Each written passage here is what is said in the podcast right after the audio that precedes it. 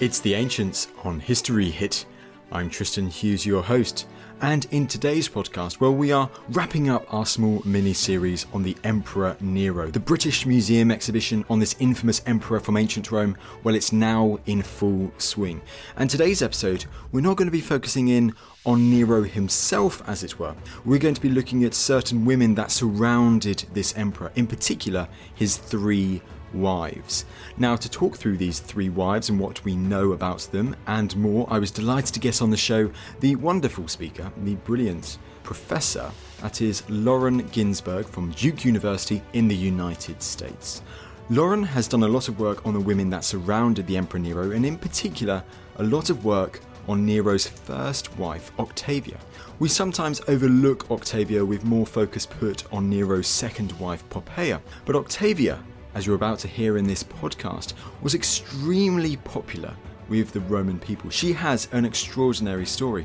So without further ado, here's Lauren.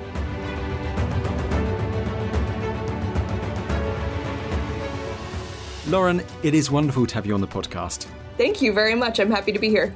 Now, we're talking about Nero, another topic on Nero, but this time we're really focusing in on Nero's wives because, Lauren, I think it's fair to say that Nero's relationships with women, they've become infamous and this is no less true when focusing in on his wives in particular. Yeah, I think that that's absolutely true. Um, what's interesting is so many people are interested in his mother, Agrippina, and that's fair. She was an extraordinary woman, perhaps one of the most extraordinary women to come out of ancient Rome. But Nero was married three times, and that's getting towards Henry VIII territory, we could say. And each time he was married to women who were no less interesting and no less extraordinary, but in pop culture, we just don't really talk about them. And so, for the most part, history passes them over in silence, except, of course, Poppaea, who gets the Anne Boleyn edit. I love that you mentioned Henry VIII and Anne Boleyn there because quite popular, quite timely at the moment with the new series released on Anne Boleyn, I believe. And we will be going back to those Henry VIII comparisons and his wives, don't you worry, as this podcast goes on. But let's focus first of all on the background to this whole chat and let's say Neronian era women and royal women in particular, imperial women, because by this time in the Julio Claudian period, it's a time where we've already seen, shall we say, precedents for wives of emperors gaining significant power in the regime. Absolutely. So, the history of Rome's transformation from republic to empire, I like to tell my students, can also be seen as the history of women moving to the center of Roman politics and power. Even if they're still technically disenfranchised, they have access to influence that they just weren't able to have before on such a large scale. So if we go back, Augustus's wife Livia was clearly enormously influential in his policymaking, and not just where it concerned household matters. We have lots of evidence for this. And she also now has a whole TV series about her domina, which I'm looking forward to watching. Nero's mother, as we already mentioned, Agrippina, was the sister of one emperor, the wife of another emperor, the great granddaughter of the first emperor, and the mother of the last Julio Claudian emperor, Nero and she was heavily promoted by each of these men in their public relations campaigns as a center of power and legitimacy. So we shouldn't be surprised to see Nero's wives holding similar positions or tapping into similar aspects of this sort of new dynamic for imperial women. Well, then let's focus on wife number one. I know one of particular interest to yourself, Lauren. Yes. Octavia. First of all, what do we know about Octavia's background? So Octavia is interesting because she was born as a royal daughter who was marked with great significance from her birth. Within a year of her birth, her father Claudius had become emperor under sort of dubious circumstances.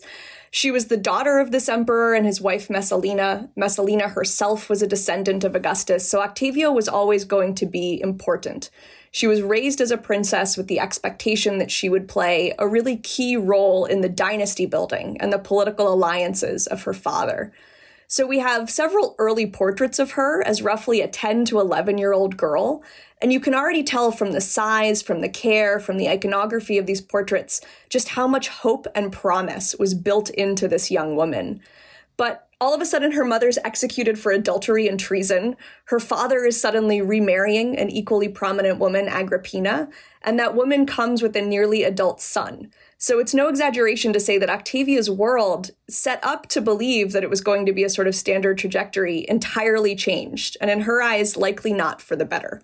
So it entirely changed, but with this whole new family in the Julio Claudian family at this period in time, I mean, Lauren, does it seem like it was quite obvious for those looking at Octavia, looking at Nero at that time, that it seemed like a good match for them to wed? Absolutely.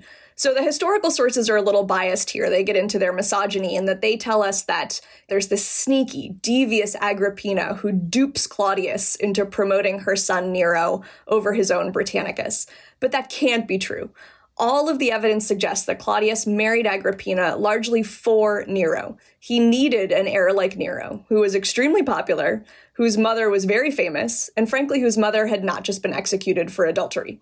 So part of Claudius's marking Nero out as his heir was breaking off his daughter's high-profile engagement to another imperial family member and then marrying her to Nero. It's clear that Claudius thought that that was an excellent idea, not just Agrippina. We actually have a lovely cameo image that lives in the Museum of Fine Arts in Boston that seems to celebrate this wedding. It shows the imperial couple as a young man and a young woman, and that suggests that there was a wider PR imagery campaign around this it couple of the 50s BCE. So I think to the Roman world, it would have seemed like an entirely natural thing for Claudius to have done because through Octavia, Nero's path to the throne becomes assured, but through Nero, Claudius's reign becomes stabilized after a period of crisis. So Octavia has this role to play where she's the hub of it all. She mattered very much to all of the men involved in these power plays, and I think that her marriage to Nero would have been a surprise to no one as soon as Claudius picked Agrippina. I mean, that is so interesting. So, as you say, in the hustle and bustle of that huge change, it's almost as if they cut off Octavia from a previous intended marriage to marry Nero.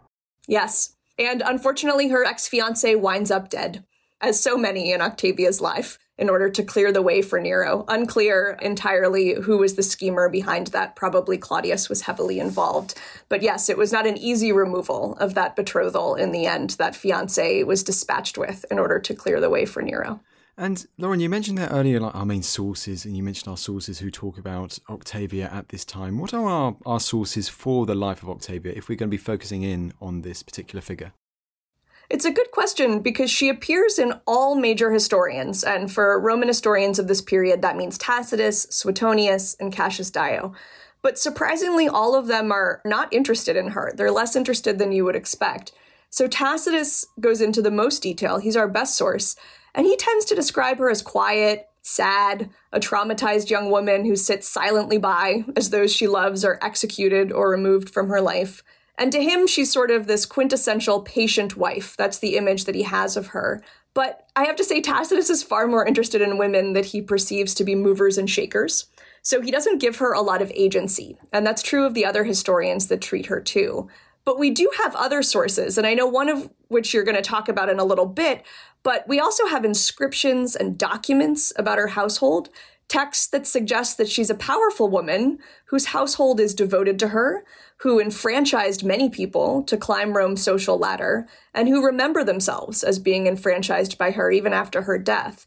And so they don't really provide a history of her life in the same way that Tacitus might, but they do challenge the history of these big three historians that only want to talk about a meek, quiet, and powerless girl. They give another side to the story that maybe some historian could have told. Now, Lauren, I think we've foreshadowed this already from what you've mentioned about witnessing loved ones dying in front of her eyes, but it sounds therefore like Octavia's marriage to Nero right from the start, shall we say, it's not a happy one. no, there is no source that suggests that the marriage was happy. We have to remember that all of our sources date to after Nero's fall, but we also have to know that in Rome, marriage, especially among elite family, was often as much about power and alliances as it was about affection. And we have to remember that Nero's promotion to being imperial heir came at the cost of her brother being the heir apparent. And Nero becoming emperor meant, of course, that her father was dead. So even if we don't totally buy into the idea that Nero murdered Claudius and Britannicus, and there are plenty of people that don't, Octavia's early marriage to Nero coincided with the death of her final support networks. And so that alone can't have been easy on her, let alone the fact that the marriage itself doesn't seem to have been anything more than an alliance for either of the two that were involved.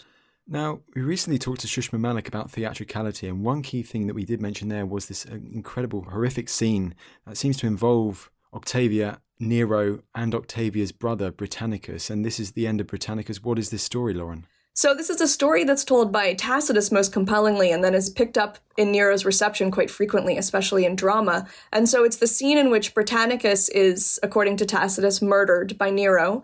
And it's a scene in which the women are the ones who are looking and who are telling us how we're supposed to understand this scene. So, first of all, Nero's mother, Agrippina, is clearly unaware that this was going to happen. And that's a surprise to her because Tacitus has written her as sort of the complicit mastermind behind most of Nero's crimes. But for one of the only times in his history, he focuses our attention on Octavia, who sits there looking on in horror. But what's extra chilling is that Tacitus says that this is a young woman who, from her earliest age, has learned to suppress all emotion from her face, to be able to stare with almost indifference at any horrible thing that's happening in front of her because she knows that her own safety is at stake. So he tells us that inside she's quite traumatized by this experience of seeing her brother die in front of her, but that she knows enough at the age of 20, at that point, 19, that she can't say anything. That's a horrible situation to imagine. And of course, with the sources as well. This horrific treatment of Octavia by Nero. I know it doesn't get any easier as the time goes on because Nero, he also has affairs, doesn't he? And do we think this might have affected Octavia at all? So, he seems to have been unfaithful through most of his marriages, but I'll say that that wasn't particularly unexpected for a man in his position. He did have a series of relationships and women to whom he was more attached his second wife, Poppaea, comes out of an affair. His third wife, Statilia, also comes out of an affair. But I actually suspect that Octavia was not particularly bothered by this. This wasn't supposed to be a love match. There's no real indication that this was a source of irritation for Octavia. What we do have is that Nero's mother was quite bothered, as she saw this as an insult to the dynastic marriage that she'd created for her son. But Octavia would probably have had less of a cause to be upset as long as her position as imperial wife was secure. And so it's when Nero challenges that position by wanting to marry one of these mistresses that things probably got rough and that Octavia probably started to have an opinion. And keeping on the theme for a bit longer, because it's another key aspect in the whole Octavia story that we have in our sources that survive. And of course, we can debunk those sources, we can dismantle them in a bit. But there's also this suggestion that Nero possibly abused Octavia. Is there this suggestion in the sources that survive? It's an interesting question and also a tricky one. And that's because ancient tolerance for domestic violence and psychological abuse was much higher than ours. So often sources can either omit details like that because they're not interested in them, or they can write them in a way that we can misunderstand them. So I want to say that with that caveat. And also that it's a historical trope that tyrants are sexually abusive. And Nero certainly gets stories like that attached to him, actually about Britannicus in some cases, which many modern historians are skeptical of because these are the exact stories, down to idiosyncratic details, that have been told say about Greek tyrants living centuries before in famous works of history. But with all that said, physical violence in their relationship isn't a dominant thread in the ancient sources, and the ancient sources wouldn't particularly have a reason to downplay that. What they do suggest is a depressed woman whose husband hates her openly and whose protective circle keeps winding up prematurely dead. So instead of physical abuse, when we talk about domestic violence, we might want to talk about psychological abuse and perhaps even modern concepts like gaslighting. We also can't forget that in the end, Nero does have her executed on trumped up charges. So, by modern definitions, I think we would certainly call this an unhealthy, damaging, and abusive marriage. But if it involved what we would call physical domestic violence, the ancient sources don't pick up on that as something that's important to the story that they want to tell about Octavia. They're much more interested in her interiority, in her psychology. Well, despite this unhappy marriage with Nero, from what it seems to suggest, she seems to have been very, very popular with the people. Absolutely. She was easily one of the most popular female figures of her generation, and that's one of the things that makes it challenging for Nero. Partly, this must be due to her celebration as a key figure from birth in her father's PR, but partly it must also be due to her, to something about her that we're not necessarily aware of today. I mentioned before that there are various documents and inscriptions from those in her household from her lifetime and after that celebrate her as a patron. We also learn by proxy from some anecdotes that her statues are all over the city and that they are objects of popular adoration. And this becomes quite contentious when Nero decides to divorce her. Classicist Peter Wiseman has called her the people's princess, in a clear allusion to Princess Diana. And I think that's a really helpful lens, because it has us ask why did she capture the popular imagination so well? And it's hard to quantify, actually, but she clearly did. They loved her passionately, and that became a real problem for Nero. So that's interesting, Lauren. Do we not have enough information, at least at the moment, to really realise why Octavia was so popular? But we just know that she was. We just know that she was at that point, and that to the common people of Rome, Nero's marriage to her was a central part of their happiness with Nero. Well, there you go. Well, you have mentioned that Nero does ultimately decide to divorce Octavia. I mean, the key question I need to ask now is why? It's a good question, and the simplest answer is that he wished to marry Poppaea, with whom he'd been having an affair of some length. We might then ask, was it for love? Maybe. But Poppaea was also pregnant, and Nero had no heir from his marriage with Octavia, and so it likely was also quite strategic.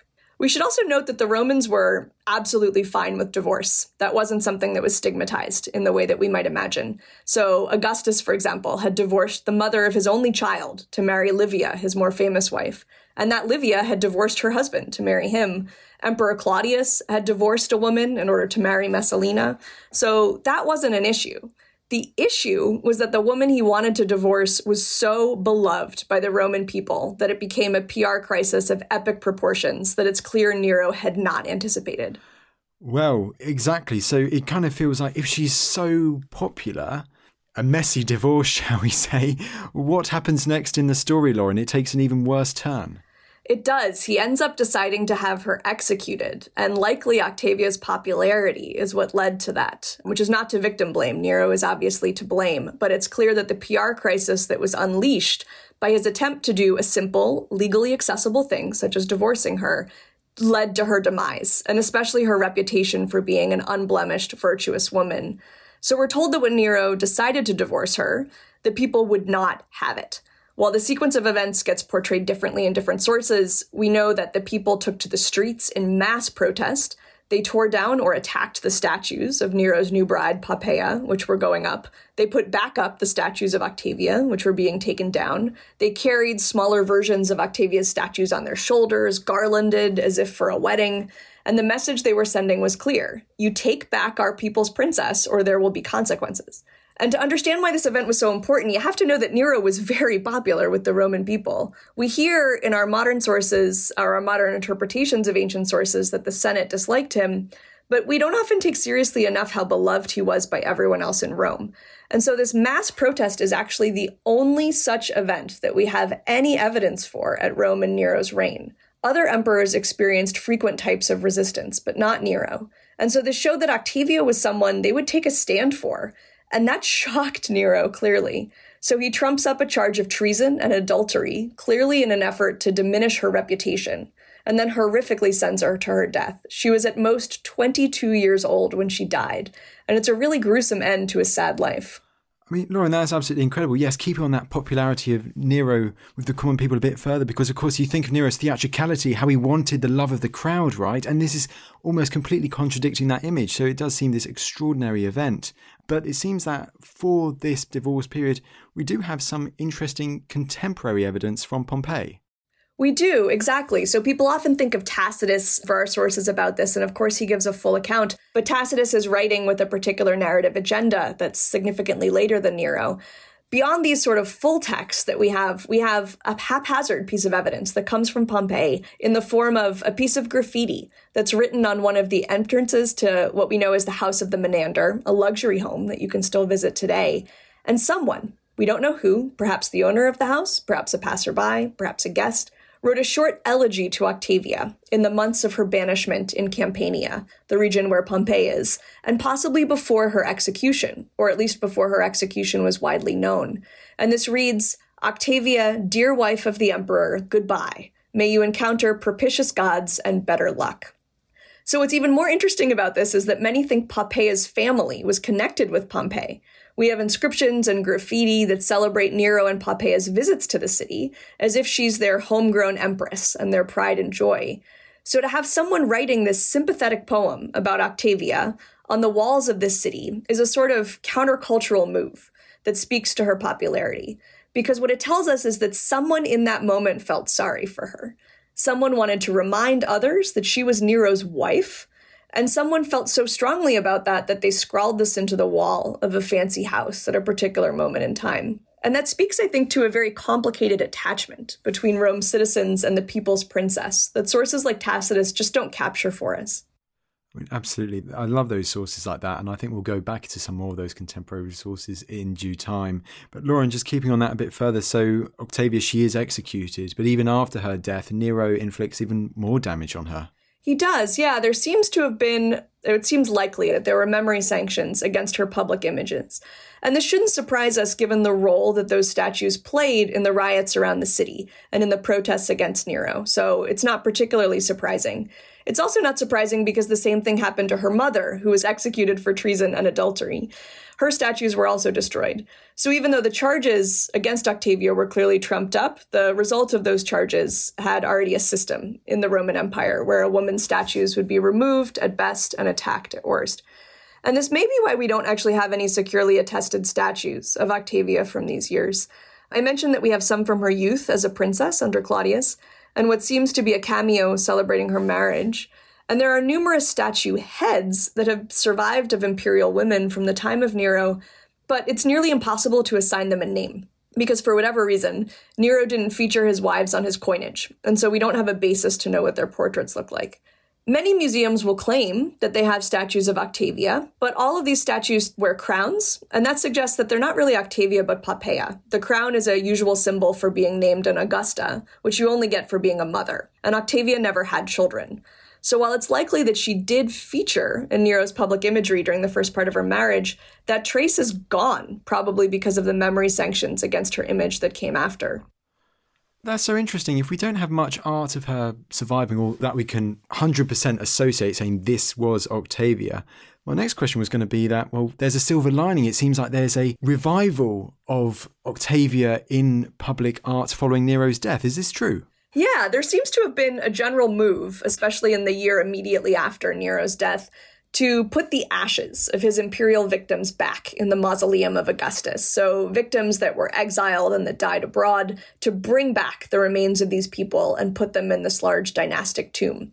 And some have suggested, quite plausibly, I think, that there could have been quite a big deal made of bringing Octavia's ashes back from the island where she was executed and then presumably buried in the year after Nero's death. What we don't have is new portraits of Octavia being cut. But in terms of her memory, it seems like there was an active attempt to revive her status as the perfect victim in the months after Nero's fall. And the fact that Nero was thought to have committed suicide on the exact anniversary of the day on which Octavia was executed bound them together for the future. So as he fell, we could say her star started to rise again, although frankly, I think that would be cold comfort for Octavia. I think you're completely right there. So that anniversary, is that around the, the June time? Is this around this time of year? Yes, precisely. There's the link in right there.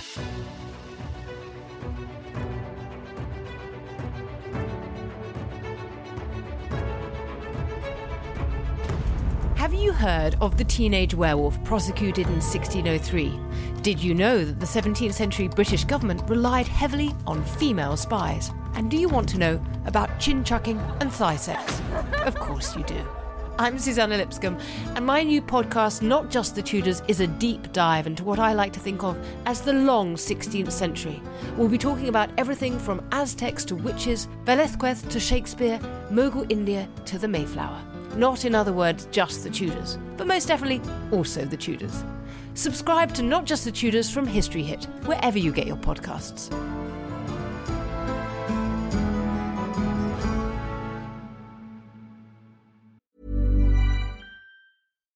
One size fits all seems like a good idea for clothes until you try them on.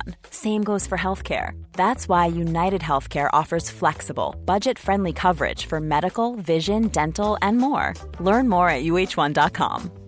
Planning for your next trip? Elevate your travel style with Quince. Quince has all the jet setting essentials you'll want for your next getaway, like European linen, premium luggage options, buttery soft Italian leather bags, and so much more and it's all priced at 50 to 80% less than similar brands. Plus, Quince only works with factories that use safe and ethical manufacturing practices. Pack your bags with high-quality essentials you'll be wearing for vacations to come with Quince. Go to quince.com slash trip for free shipping and 365-day returns. Many of us have those stubborn pounds that seem impossible to lose, no matter how good we eat or how hard we work out. My solution is PlushCare PlushCare is a leading telehealth provider with doctors who are there for you day and night to partner with you in your weight loss journey. They can prescribe FDA-approved weight loss medications like Wegovy and Zepbound for those who qualify. Plus, they accept most insurance plans. To get started, visit plushcare.com slash weight loss. That's plushcare.com slash weight loss.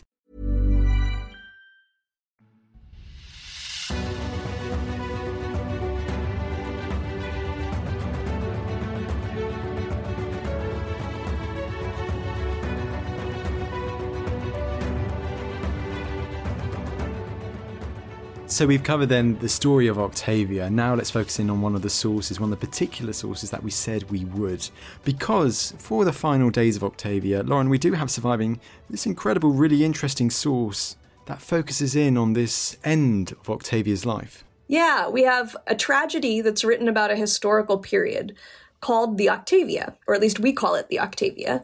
We don't have a lot of those from antiquity. We usually have mythological tragedies, but this was a play that was written in the form of a tragedy about the year 62 AD, which is the year in which Nero divorces Octavia to marry Poppaea. And all the famous people from Neronian Rome get to be characters, either as living people or as ghosts. And it's quite the bedroom drama. There are lots of imperial women getting center stage, talking about their lives and their feelings and their fears, all from the privacy of their bedrooms with their closest confidants. And it's a play that's deeply interested in psychologically probing what it would be like to be an imperial woman in Nero's orbit, to be Octavia in those final days, but also to be Poppaea in the early days of her marriage with all of this happening. It's a play that really takes the experience of being a woman seriously and stages it for presumably all of Rome. I mean, Lauren, do you think that could have possibly been one of the key reasons why it was written for someone to try and get an idea of what it could have been like for a woman within the court of Nero? I think certainly. And it's important to know that there's a consensus that this play is likely part of the very early post Neronian anti Nero PR campaigns. So, this sort of character assassination that's a common trope of the years immediately after Nero's fall, when everyone who's trying to claim that they have a legitimate role as being emperor needs to make sure that the last guy that held the throne is not particularly remembered well. So it seems that this moment, this moment of recognizing that Nero had a number of female victims in his wake and that those victims all had particularly interesting stories to tell, gave rise to someone, we don't know who wrote this play, using the stage in order to rewrite the history of Neronian Rome from the perspective of the women, the women who lived beside him. And this is where I think there's a great tie in with your earlier podcast about theatricality, as we obviously know that Nero liked to rewrite his own life on stage by performing different mythological characters. And so, how clever is that for this anonymous playwright to pick drama, to pick the stage as the way to teach the Roman people that Nero had been against them the entire time? It's so ironic. That's absolutely brilliant there. Focusing in then on this play, how does it depict these last days of Octavia? So it correlates more or less with the events of our other sources, but the difference is that it's just so interested in her psychological interiority.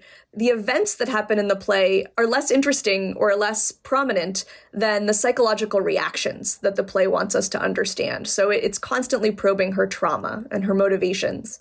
The whole play opens with Octavia reliving in her mind, seeing her mother executed before her eyes. She shares with us that she has routine nightmares, that she has her brother's ghost is seeking her protection. So she is, to put it in modern terms, a character that is overwhelmingly portrayed as in the throes of PTSD.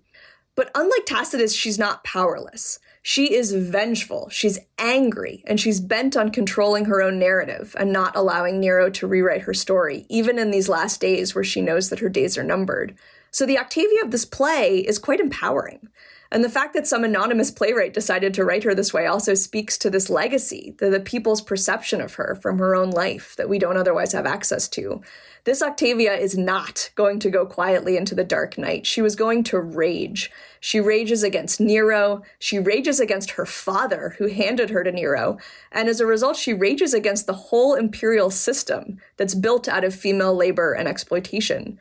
So it's a play that feels to me very modern in the way that it centers female anger over the events that happen to women. I could actually see this getting its own sort of musical along the lines of Six that would tell this version of the story. I think that would be really great. I mean, absolutely. It's so interesting how this play, as you said, it has this different portrayal of Octavia. And is it such an interesting source for someone like yourself, Lauren, when looking at it, when looking at the whole character of Octavia, to understand which one, I guess, is either more likely or to look at the Roman historians themselves and then see how these different portrayals of Octavia can compare, can align with certain biases of the time. Absolutely. So you can see that even though the facts are more or less the same, the events that happened to Octavia, the charges, the timeline is compressed because it's a play. But you can see that really what we would call the genre of the text influences how the story is told. So Roman history, Roman historians believe, is largely the story of deeds, deeds and the men who are at the center of those deeds. Whereas tragedy, inherited from the Greeks, has always had a role for powerful women, not necessarily making them heroes, but for women's experiences and for women's reactions. And I think the fact that whoever this playwright was decided not to write a history, not to write a pamphlet, not to write in any other genre, but to pick something where women could really be at the center of history and get to tell their story was quite innovative and also quite influential. I mean, Lauren, this whole portrayal of the empowering Octavia, does it also in this play portray Octavia as also this very popular figure? Absolutely. So, the central chorus of the play is a group of Roman citizens, and they are horrified that Octavia could be divorced. And they do riot against Nero. They actually destroy Poppaea's statues on stage, which is incredibly impressive. They compare her to a legendary female victim of an abusive tyrant whose name is Lucretia, and she's the woman whose assault gave rise to the Roman Republic. So they view this assault against Octavia as iconic in the way it will change the world.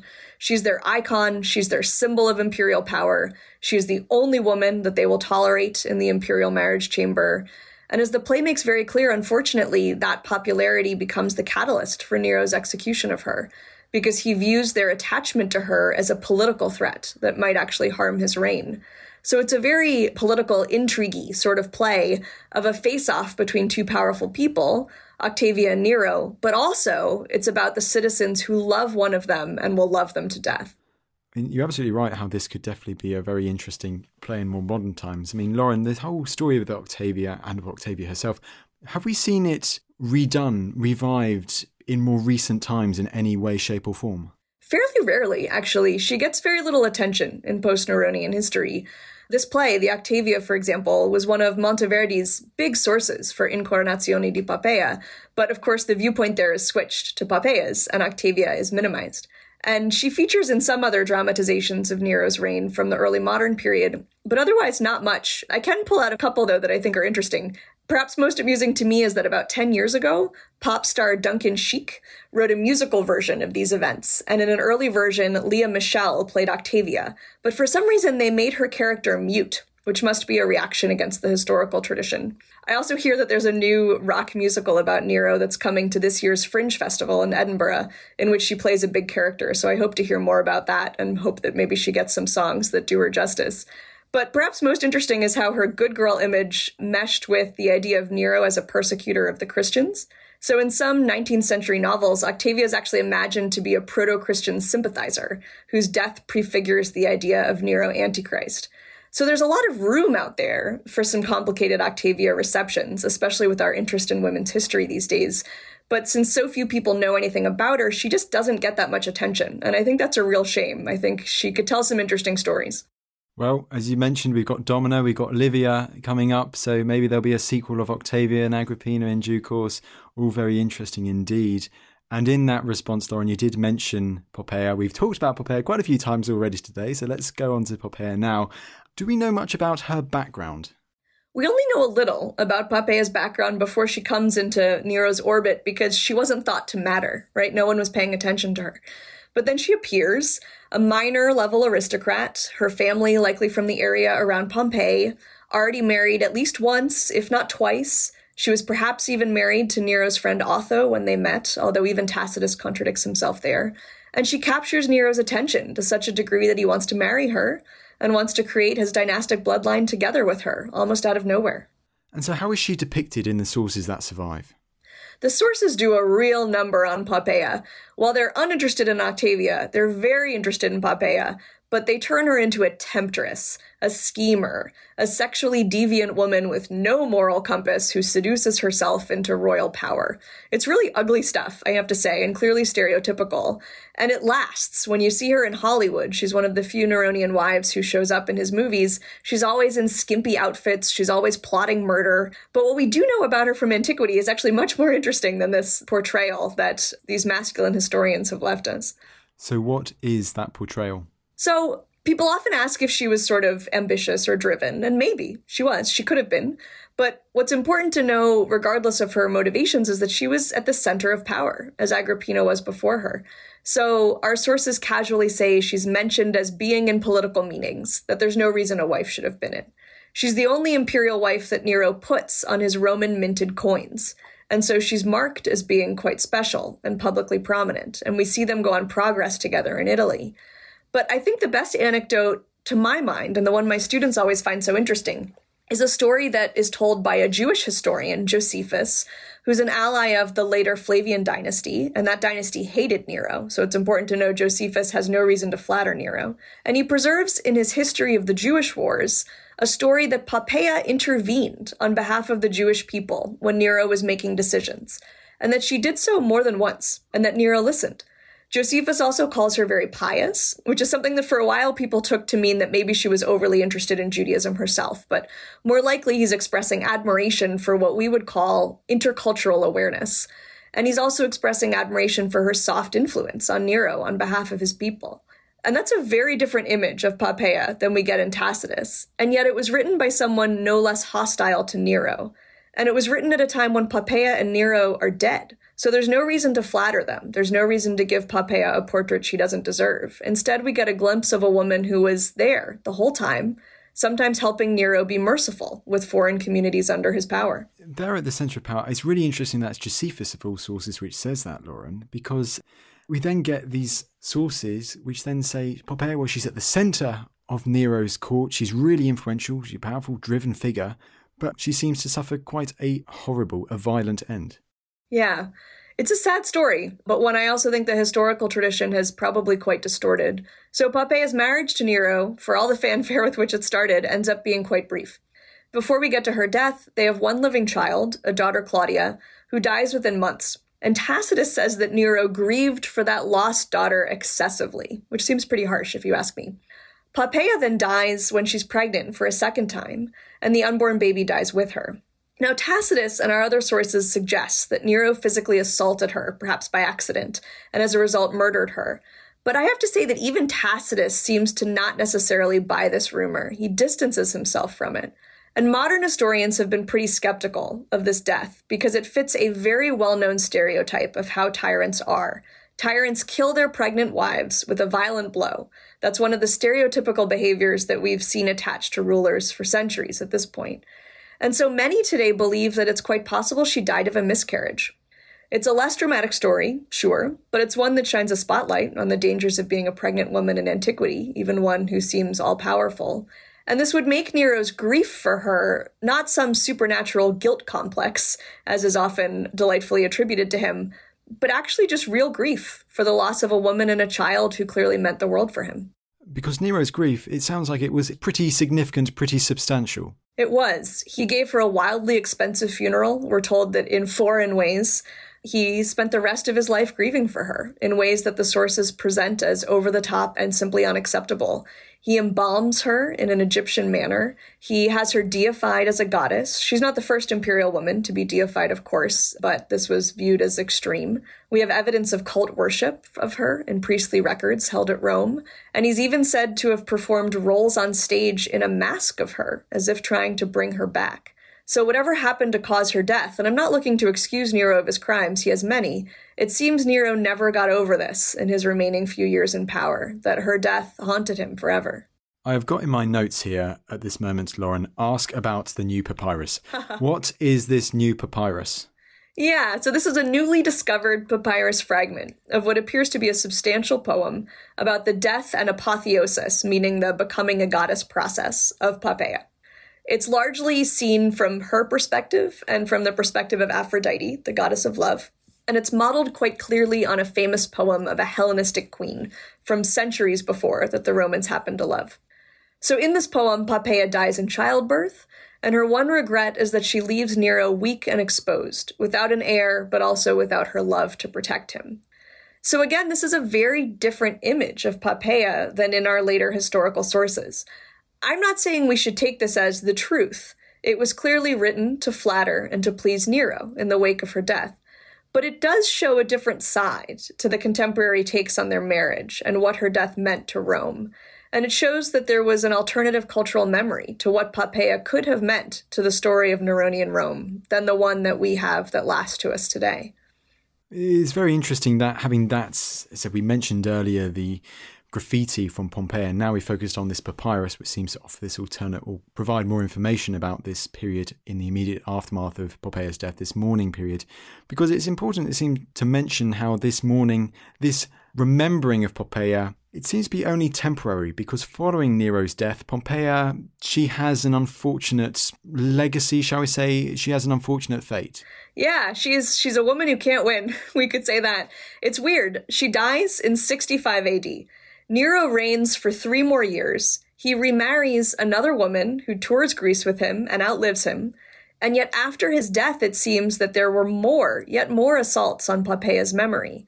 We have evidence of her statues being destroyed again, of what scholar Eric Varner has called a collateral damnatio. And that's when a ruling woman is subject to memory sanctions, not because of any actions of herself, but because of the man that she's attached to.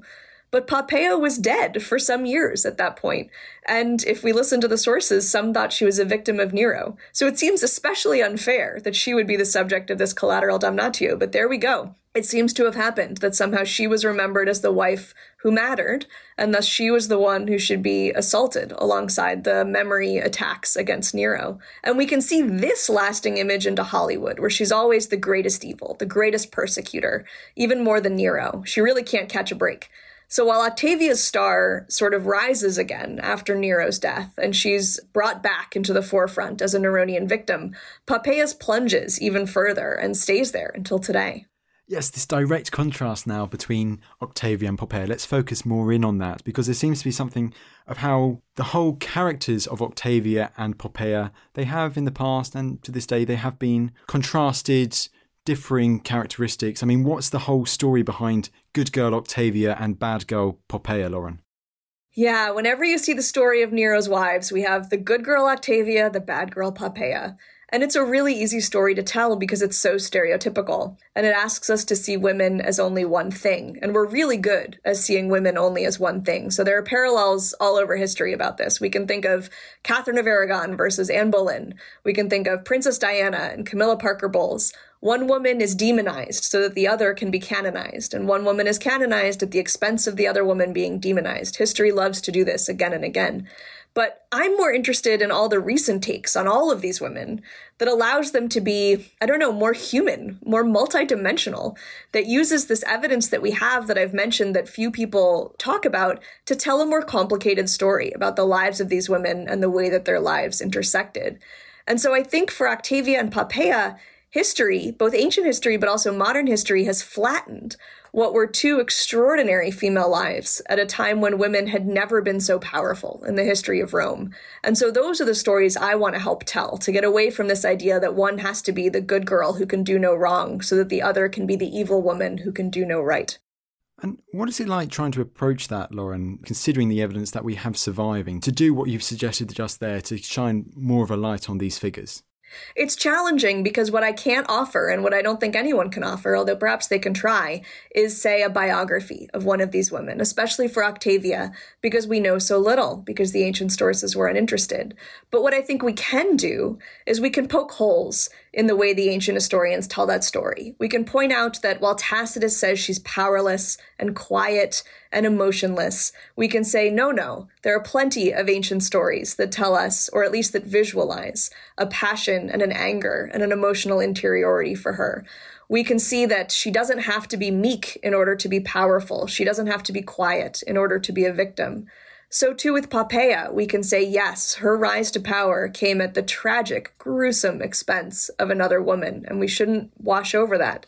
But we can also show that Poppaea is not this scheming seductress, or that antiquity had room for other versions of Poppaea. And I think by showing the multiple versions of these two women's lives that existed in antiquity, even if they only exist in fragments, we can start to understand the role of stereotypes in how ancient history tells stories of powerful women.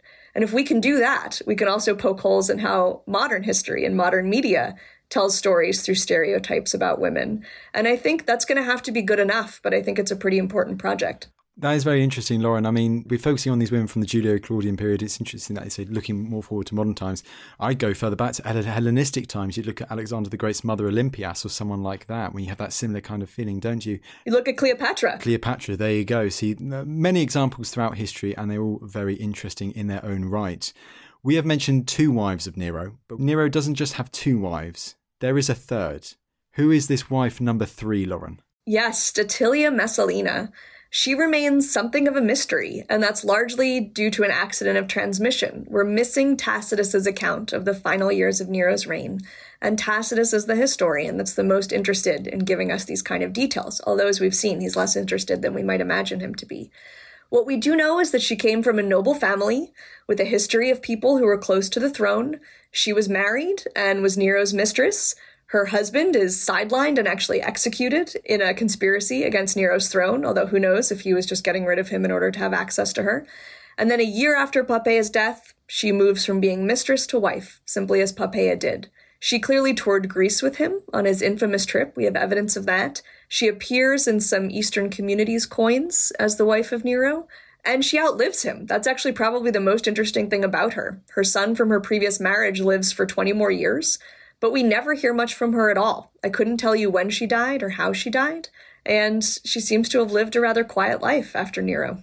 That's so interesting because we've already mentioned Catherine of Aragon and Anne Boleyn, but it sounds like this third wife, she always has comparisons with the wife which outlives Henry VIII, Catherine Parr. Yes, I think so. It's while all of Rome is sort of resurrecting Octavia to celebrate her and resurrecting Poppaea to damn her memory, Statilia Messalina just gets to live her life. Although I think she had a significantly less dramatic end than Catherine Parr did. She was less involved in the chaos after Nero's death.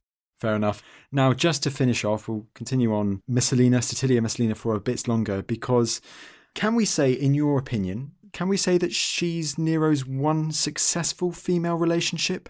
I don't know about that. Mostly because they they were married for such a short time. We don't know that much about her.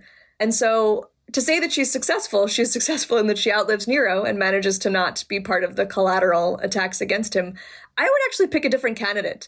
That if Nero had one successful female relationship, and I say if, it would have been his former mistress. And it's curious that the one constant of the women in Nero's orbit is this early mistress from when he was 17 years old, Acte, who's a former enslaved person to whom, over the course of Nero's reign, he gives her villas, he gives her a lot of wealth. We have a lot of documentary evidence about this. And she goes on to live a prosperous life after Nero. We have lots of incidental evidence about chains of influence that she had on others. But she was also with Nero when he committed suicide. Statilia Messalina was not. Acte was one of the few who didn't abandon him as he lost power, but chose to stay with him until the end.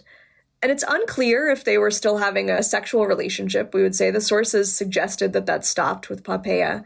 Instead, it may simply have been that they had a deep history and perhaps even a deep affection for each other. They'd known each other since he was 17. And she's the one who ensures that he has a proper burial and proper funeral rites. So it was her, to the end, that was apparently concerned about him as a person rather than simply as an emperor. And I think for Nero, that may have been quite a unique relationship. That's really interesting. So, possibly, if he did have one, the one successful female relationship that Nero has is actually with none of his wives. It's with this freedwoman who we see throughout much of his adult life, if not all of his adult life. That's really interesting in itself. I think so, especially a low status person who would have had no access to the type of power channels that we see his wives harnessing in various ways. She was just there. Lauren, this has been an absolutely brilliant chat. Thank you so much for taking the time to come on the podcast to talk all about this. Last of all, you have written a book in particular all about Octavia and the play The Octavia, which is called. I have, yes. It's called Staging Memory, Staging Strife Empire and Civil War in the Octavia. Lauren, that sounds fantastic, and thank you so much for taking the time to come on the podcast. Thank you so much, and I hope this will make people more interested in the women that were around Nero throughout his life.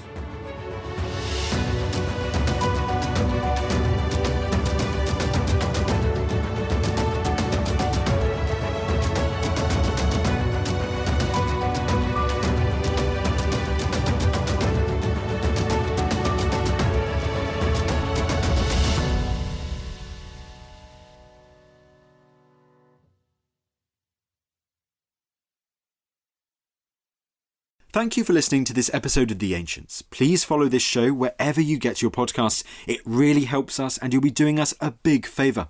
Don't forget you can also listen to all of these podcasts ad-free and watch hundreds of documentaries when you subscribe at historyhit.com/slash subscribe. As a special gift, you can also get your first 3 months for just 1 pound a month when you use code ancients at checkout.